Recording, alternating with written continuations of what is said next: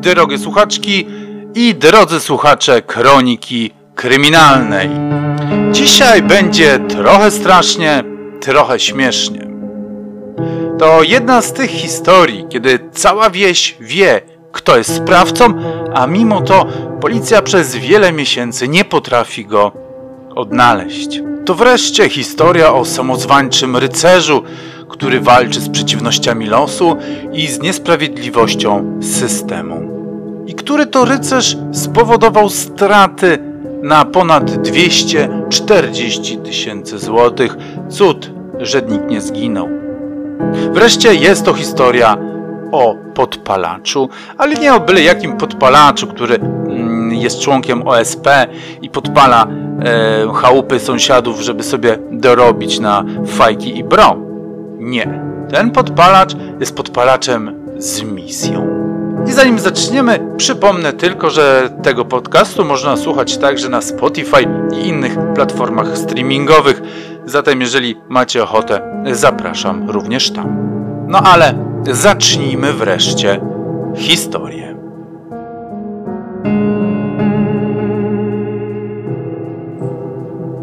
5 sierpnia 2021 roku regionalna telewizja pokazała nagrania z kamer monitoringu. W jednym z domów we wsi pod miejscem zdarzenia rodzina H zasiadła do kolacji przed telewizorem przy stole w pokoju gościnnym. Pan H przekroił kiełbasę, nadział jej kawałek na widelec i skierował go do ust – Zanim jednak udało mu się przełknąć smakowity kąsek zmielonych podrobów z jałowcem, zakrztusił się i wypluł wszystko, co miał w ustach na stół, na czysty, biały obrus. Jego żona siedziała blada i jakby zahipnotyzowana, nie zwracała w ogóle uwagi na męża, ale wzrok miała wlepiony w telewizor. Córka też skupiła całą uwagę na programie, który leciał w regionalnej telewizji. Żabciu, zapytała żona czule męża, czy to ty? W telewizji pani dziennikarka mówiła o tchórzliwym i podłym akcie wandalizmu, który miał miejsce w nocy z niedzieli na poniedziałek. Sprawa była na tyle poważna, że w jej temacie wypowiedział się sam premier, a minister zdrowia przybył do miasta osobiście, aby złorzeczyć sprawcy na tle spalonego budynku. Wypowiadał się także komendant policji, który obiecywał znaleźć sprawcę w przeciągu najbliższych dni. Obiecywał także nagrodę w wysokości 10 tysięcy złotych za pomoc w namierzeniu sprawcy.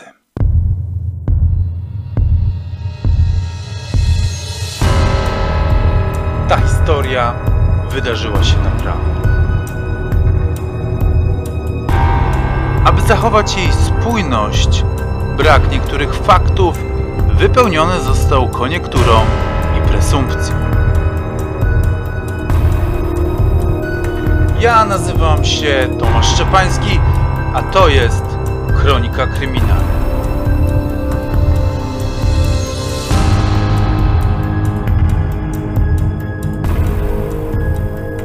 Pan Józek z lekkim znudzeniem zerkał na monitory, z których biło szarawe światło.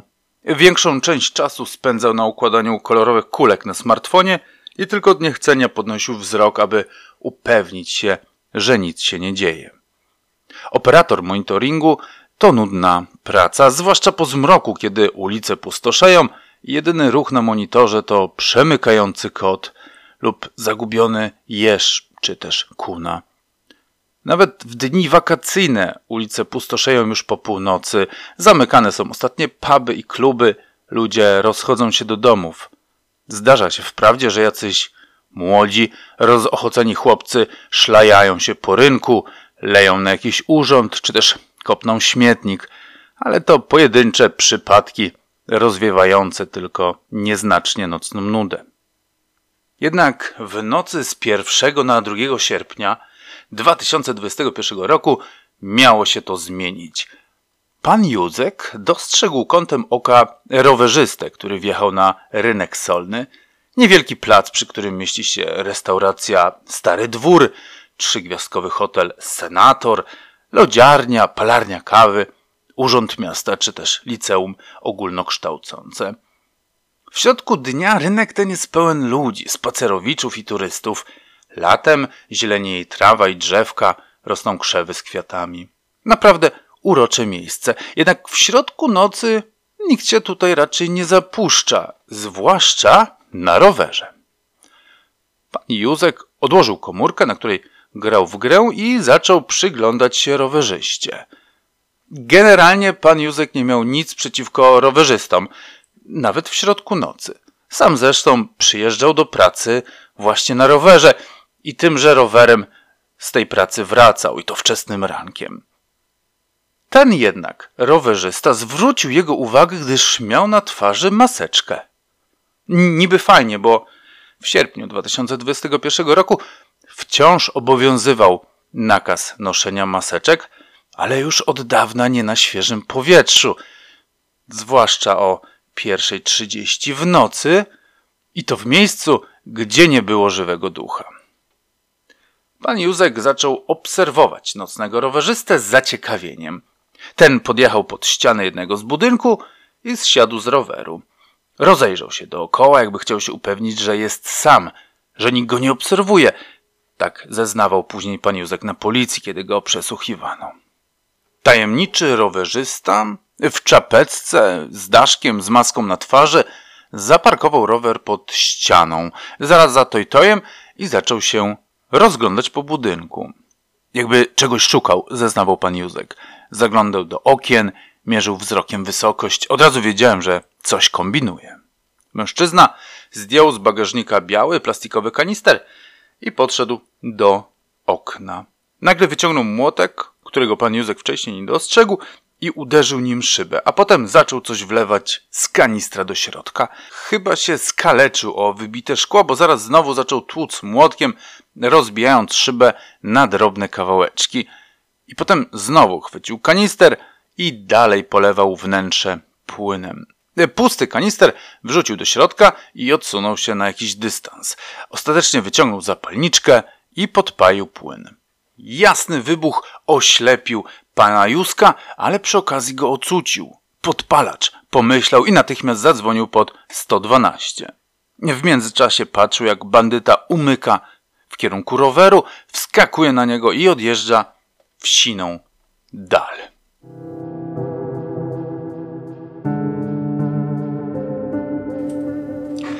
Hej, przepraszam, że przeszkadzam, tylko na chwilę chciałem wspomnieć, że pod koniec odcinka opowiem dwa słowa o konkursie, który dla Was wymyśliłem, więc jeżeli jesteście tego ciekawi, to e, zostańcie do końca.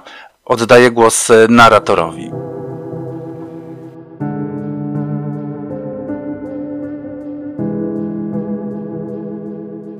Zanim policja i straż pożarna dojechały na miejsce podpalenia, rowerowy piroman pojechał na ulicę Peowiaka. Ta okolica tej niedzielnej nocy też była wyludniona.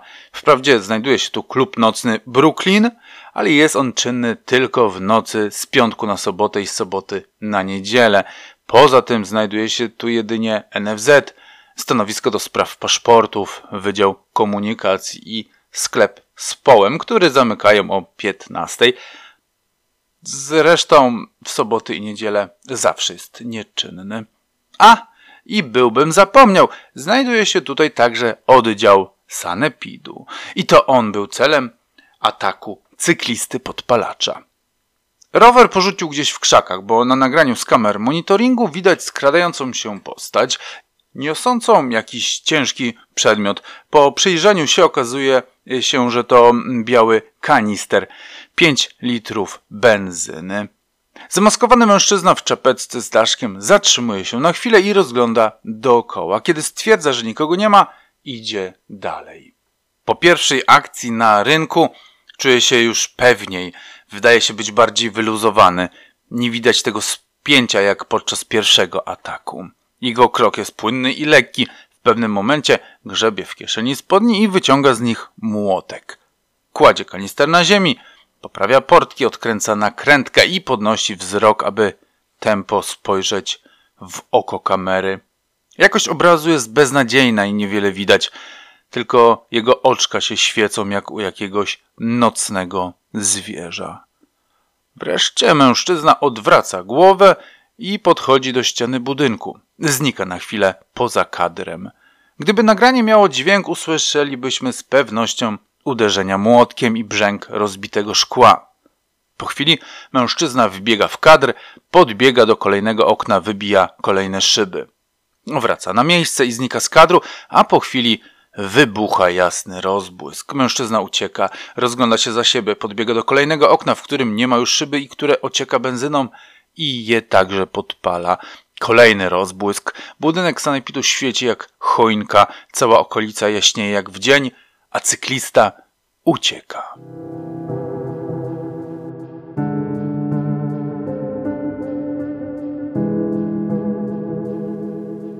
Jeszcze tej samej nocy, kiedy straż pożarna wciąż dogasza pożar, schwytanie podpalacza stało się sprawą priorytetową dla policji. Powstała specgrupa, w której skład weszli dochodzeniowcy z elitarnego Wydziału Kryminalnego, która zabezpieczyła nagrania z monitoringu i rozpoczęła, tu cytat, bardzo intensywne czynności zmierzające do spersonalizowania, ustalenia i zatrzymania sprawcy tego niezwykle bulwersującego bandyckiego ataku. Sam premier wystąpił na konferencji prasowej, aby potępić ten haniebny bandycki atak i okazać całkowite wsparcie policji.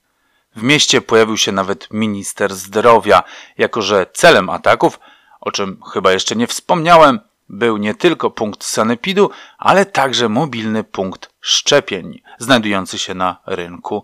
W określeniu tego podpalenia minister był bardziej dosadny niż premier. Nazwał ten wandalizm aktem terroru wobec państwa.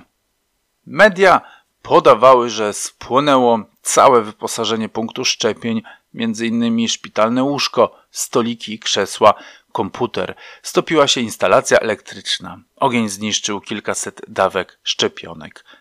W siedzibie Sanepidu ogień strawił pomieszczenie magazynowe ze środkami czystości, kombinezonami, rękawiczkami ochronnymi i komputerem. Straty oszacowano w sumie na ponad 240 tysięcy złotych. Jeszcze tego samego dnia po godzinie 14 policja opublikowała wizerunek sprawcy. Na niskiej jakości zdjęciach, screenshotach z monitoringu ledwie co widać. Chyba nic dziwnego, że przez kolejne dni nie trafia żadne poważne zgłoszenie na policję. Nawet mimo uruchomienia specjalnej policyjnej infolinii, która gwarantowała całkowitą anonimowość i mimo nagrody w wysokości 10 tysięcy złotych nie napłynęły na policję żadne wskazówki, które realnie mogłyby przyczynić się do schwytania sprawcy. W czwartek policja opublikowała nagrania i zdjęcia, na których jednak nadal widać tylko zarys postaci, jego sylwetkę, ale chyba niczego charakterystycznego.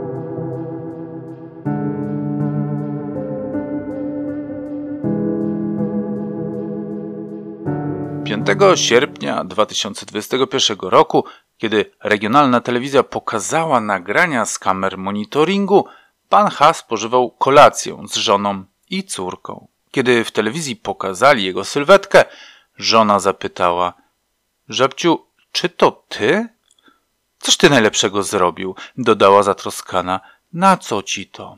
Bo te skurwysyny, odparł mąż, lemingi jebane, agenci żydowscy chcą nam wszczepiać chipy w mózg. Pan H. zaczął krzyczeć, plując resztkami kiełbasy. Żabciu, nie nakręcaj się, bo ci znowu ciśnienie skoczy, rzekła żona pieszczotliwie. Ha, normalnie, walenrod, zaśmiała się córka i tylko dzięki swej chyżości uniknęła ciapa rzuconego przez ojca. Mimo wszystko nie była to zabawna historia. Pan H. musiał zbiec. Nie tylko ze wsi, ale najlepiej z kraju, bo policja była na jego tropie. A 10 tysięcy złotych nagrody, którą wyznaczono za jego głowę, było z pewnością łakomym kąskiem nie tylko dla sąsiadów, ale także dla trochę dalszej rodziny. Jak się jednak miało później okazać, mieszkańcy wsi, z której pan H. pochodził i której imienia dla jej dobra i uniknięcia wstydu nie pomnę, wykazali się niespotykaną lojalnością i szacunkiem do swojego lokalnego bohatera. Nikt nie doniósł na policję, że to pan H jeździł po mieście na rowerze i podpalał budynki. Ludzie stali za nim murem. Zapytacie, czym zaskarbił sobie pan H taką lojalność wobec sąsiadów? Spieszę z odpowiedzią. Pan H był człowiekiem pracowitym i pomocnym. Niedawno położył dach na domu kultury, regularnie chodził do kościoła, był kochającym mężem i ojcem, stronił od używek, nie widywano go, jak wielu innych męskich mieszkańców wsi, pod sklepem monopolowym. Jego pasją była nauka. Jako, że książek nie lubił czytać, zwrócił się ku bardziej przystępnym mediom. Trzeba wam wiedzieć, że książki naukowe pisane są trudnym, nie zawsze zrozumiałym językiem. Znajduje się w nich cała masa odniesień do innych źródeł, a co najgorsze, nie są jednoznaczne. Naukowcy często używają takich sformułowań jak z badań wynika, sądzi się, że najczęściej mamy do czynienia wtedy i wtedy. Nic tam nie jest jednoznaczne, wszystko jest mętne i zagmatwane. Taka forma nauki, czyli nauka opierająca się na sprawdzonej metodologii, na możliwie dużej próbie badawczej, dopuszczająca błędy poznawcze, panu H nie odpowiadała. On, jako człowiek bez wyższego wykształcenia i tych akademickich pierdoletów, wypełniony chłopskim rozumem, skłaniał się do nauki prostej, jednoznacznej i opartej na widzimisię autora. Internet jest kopalnią takiej wiedzy. Pan H., kiedy tylko poznał YouTube, a wcześniej różne fora internetowe, z lubością zanurzał się we wszystkich niby faktach bez potwierdzenia. A swoją krucjatę rozpoczął już w 2020 roku, kiedy wprowadzono. Tak technologię 5G do jego wsi. W największym możliwym skrócie jest to szybszy internet i lepsze połączenia. Ale pan H miał do tego inne podejście. Na podstawie filmików z żółtymi napisami pan H zbudował sobie obraz, że wspomniana technologia zagraża życiu i zdrowiu. Zaczął rozpowiadać, że jego córkę boli od emitowanych fal mm, głowa, choć sama zainteresowana nic na ten temat nie wiedziała. Wreszcie spłonęły dwa maszty telefonii komórkowych we wsi, ale wtedy nikt nawet przez chwilę nie podejrzewał, że za tym może stać pan H. No cóż, ja sam pamiętam czasy, kiedy pewni ludzie mówili o szkodliwości telefonów komórkowych w ogóle, a dziś już nikt o tym nie pamięta i każdy nosi przy sobie takiż aparat. Na tym jednak nie koniec, bo w panu H zaczęły powoli narastać wątpliwości co do jakości służby zdrowia. I tu nie chodzi o ogromne kolejki i miesiące oczekiwania na wizytę. To jest standard i chyba wszyscy się już do tego zdążyliśmy przyzwyczaić. Pan H uznał, że wszyscy medycy mylą się w kwestii panującej zarazy. Uznał on, że dziesiątki lat współczesnej medycyny mają się nijak do tego, co on zdążył obejrzeć przez ostatnie miesiące w internecie. Pan H. arbitralnie stwierdził, że dziesięciolecia badań nad szczepionkami są niewystarczające i on, wykształcony mechanik samochodowy i praktykujący rolnik, ma większą i bardziej kompleksową wiedzę niż tysiące profesorów i doktorów medycyny. Marginalne dowody anegdotyczne, że ktoś poczuł się gorzej po szczepionce, stały się dla pana H podstawą do tego, aby zanegować cały system szczepienia. Podstawiony pod ścianą, jako że prawie cały kraj, a nawet i cały świat zwariował i zaczął się szczepić, pan H zdecydował się na akt heroizmu i pod osłoną nocy wybrał się do miasta, gdzie znajdował się punkt szczepień i siedziba sanepidu, aby podłożyć pod tymi demonicznymi instytucjami ogień. Wiedząc, że nie zatrzyma tej ogromnej machiny Big Farmy, ale nie widząc innego wyjścia. Choćby symbolicznie, jak polscy partyzanci w latach czterdziestych.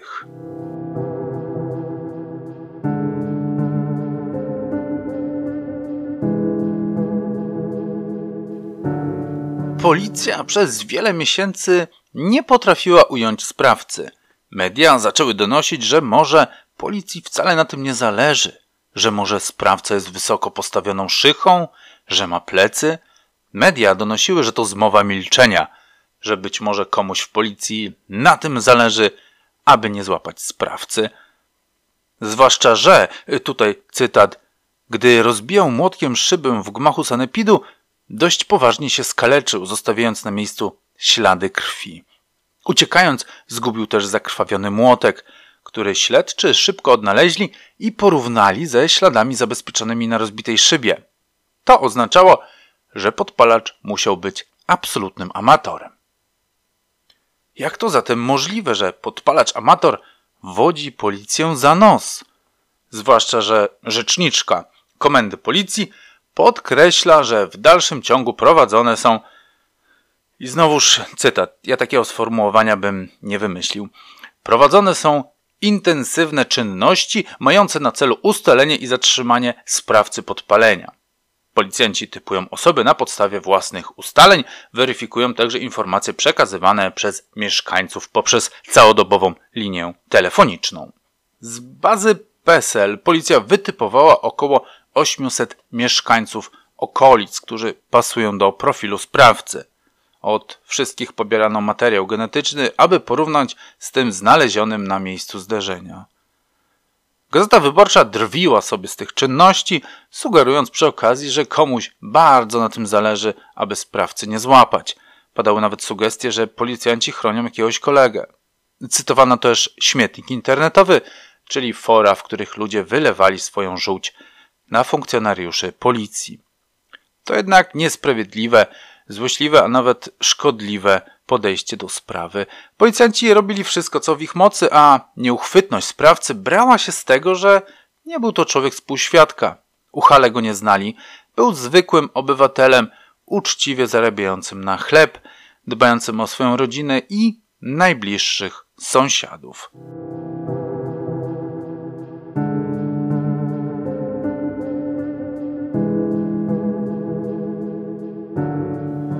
Zatrzymano go z końcem lutego bieżącego roku. Przyznał się od razu do winy, choć się do niej nie poczuwa. Zatruty przez propagandę internetowych troli, uwierzył w coś, czego nie potrafił zweryfikować. Jest postacią tragiczną, hamletyczną. Chciał przecież dobrze. Biegli określili jego profil osobowościowy jako infantylny. Jego problemy wynikają z niedojrzałości osobowościowej, z nadwrażliwości, egocentryzmu oraz obniżonej refleksyjności. Panu H. grozi kara nawet do 15 lat więzienia.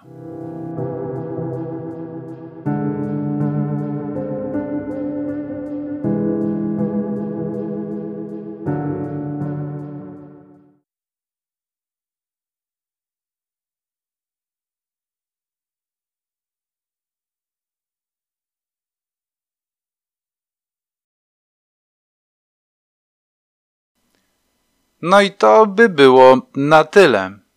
Dziękuję serdecznie tym wszystkim, którzy dotrwali do końca odcinka. Tym, którzy nie dotrwali, także serdecznie dziękuję, chociaż oni biedni już tego nie usłyszą. E, I drodzy foliarze, nie hejtujcie mnie proszę za moje drwiny. Mm, to, że sobie żartuję z waszej wiary, nie oznacza, że nie szanuję was jako ludzi. Ja osobiście też pewnie wierzę w jakieś rzeczy, które dla was są absurdalne, śmieszne, głupie, whatever. To jest tylko humorystyczne podejście, mnie to bawi. Jeżeli dla was jest to poważne, spoko. Naprawdę szanuję wasze poglądy, szanuję waszą wiarę, szanuję każdą wiarę. To tak tylko gwoli informacji. A teraz obiecane kilka zdań o konkursie. Wspominałem już o nim w poprzednim odcinku, natomiast e, będę o tym powtarzał, aż wreszcie nie uda się zebrać naszych 10 tysięcy subskrypcji. Otóż, jeżeli zbierzemy 10 tysięcy subskrypcji, jeżeli będzie nas 10 tysięcy, to ogłoszę konkurs na imię dla psa, który szczeka nam w tle i przerywa czasami odcinek. Nagrodą w tym konkursie będzie ta oto, to oto opowiadanie, e, które popełniłem ponad dwa lata temu e, i które stało się pierwszym tak naprawdę odcinkiem podcastu Kronika Kryminalna. Zatem myślę, że fajna nagroda. Jeżeli za mało, no to pogadamy, czy nie wymyśleć czegoś lepszego, e, czegoś ciekawszego. Niemniej subskrybujcie, lajkujcie dla. Yy, zatem lajkujcie dla zasięgu i ci, którzy jeszcze nie subskrybują, kliknijcie tutaj gdzieś ten guziczek, mm, żeby zasubskrybować kanał. No i co?